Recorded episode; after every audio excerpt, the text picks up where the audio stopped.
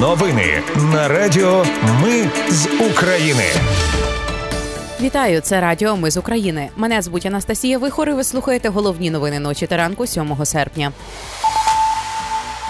Вночі армія Росії обстріляла центр Херсона. Є загиблі. Також під вогнем окупантів Харківщина, Дніпропетровщина і Донеччина. Там є поранені.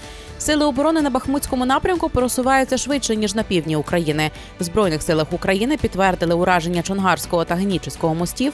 А Китай на саміті щодо України в Саудівській Аравії дав зрозуміти, що готовий брати участь у припиненні війни. Про все це та більше слухайте за мить у новинах на Радіо Ми з України. Вночі армія Росії обстріляла центр Херсона. Там загинула 59-річна жінка. Щонайменше семеро людей отримали поранення. На місці атаки виникли пожежі в приватному та багатоквартирному будинках. Повідомили в облпрокуратурі. Ввечері у Полтаві в багатоповерхівці стався вибух. Попередньо через витік газу. Двох людей госпіталізували. Шістьох мешканців деблокували з будинку. Повідомив речник ДСНС області Шкаревський.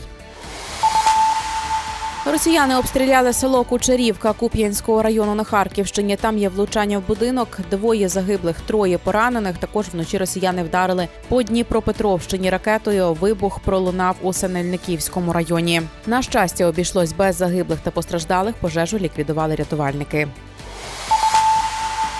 За минулу добу через російські обстріли на Харківщині загинула одна людина, четверо отримали поранення. На Херсонщині четверо поранених. Росія збільшила кількість обстрілів на сході. За тиждень окупанти випустили майже півмільйона боєприпасів. Про це зазначила заступниця міністра оборони України Ганна Маляр. Водночас протягом тижня російські війська застосували в Україні 65 різних ракет і 178 ударних дронів. Про це вже зазначив президент Володимир Зеленський. Сили оборони на Бахмутському напрямку просуваються швидше ніж на півдні України. Про це зазначив керівник головного управління розвідки Буданов. За його словами, це спричинено тим, що російські війська побудували повністю обладнані залиті бетоном оборонні пости однак наступ не припиняється ніде. Речник повітряних сил збройних сил України Юрій Ігнат спростував інформацію про запуск ракет з Білорусі під час масованої атаки на Україну 5 серпня. За його словами, якщо ракета летить з Тамбова і зачіпає повітряний простір Білорусі, відповідно з'являється десь над Білорусі летить у напрямку Хмельницької області. Тому черговий пише, що летить кинжал із напрямком з Білорусі. Ігнат попросив не маніпулювати інформацією, що ракети летять з Білорусі.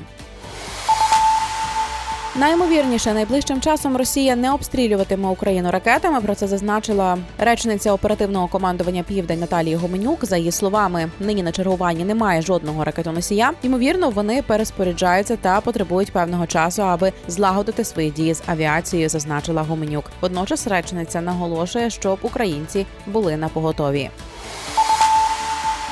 Служба безпеки України затримала російську інформаторку, яка готувала повітряний удар Росії по Миколаївщині під час візиту президента України. Насамперед, зловмисниця намагалася встановити час та перелік локацій орієнтовного маршруту Зеленського на території області. Однак співробітники СБУ спрацювали на випередження, завчасно здобували інформацію про розвідувально підривну діяльність фігурантки і подбали про додаткові заходи безпеки під час візиту. СБУ затримали поплічницю Російської Федерації на гарячому під час спроби передачі розвідданих Росіянам зловмисницею виявилась мешканка Очакова, яка була колишньою продавчиною військовій кравниці на території однієї з військових частин регіону. Зловмисниці загрожує до 12 років в'язниці.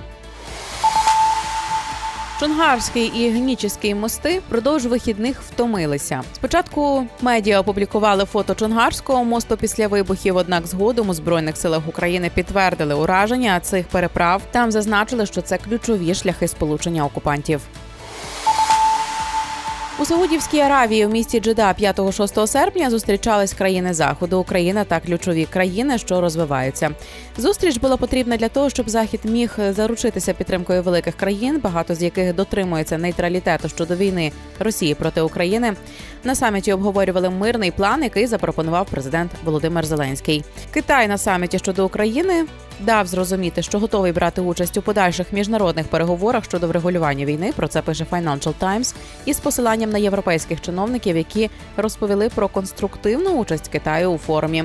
Переговори були присвячені мирному плану з 10 пунктів, який запропонувала Україна. Присутність Пекіну на заході стала центром уваги учасників саміту. Один європейський дипломат сказав, що Китай виглядав конструктивно, прагнув показати, що він це не Росія. Сама присутність Китаю показує, що Росія стає все більш і більш ізольованою, сказало джерело.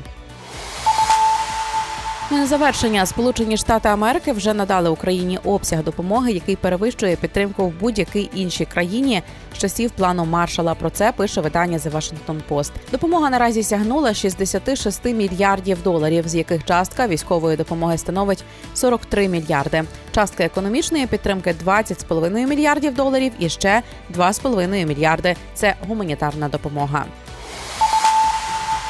Це були новини на радіо. Ми з України. Їх підготувала для вас я, Анастасія Вихор. Наші новини про те, що дійсно відбувається в Україні. Ми не робимо новини, зважаючи на чиїсь політичні чи бізнес-інтереси, тільки реальні факти. Якщо на вашу думку, те, що ми робимо, важливо, підтримайте нас. Заходьте на сайт Ми з України.ком та тисніть кнопку Підтримати. Почуємось. Радіо Ми з України. Перемагаємо разом.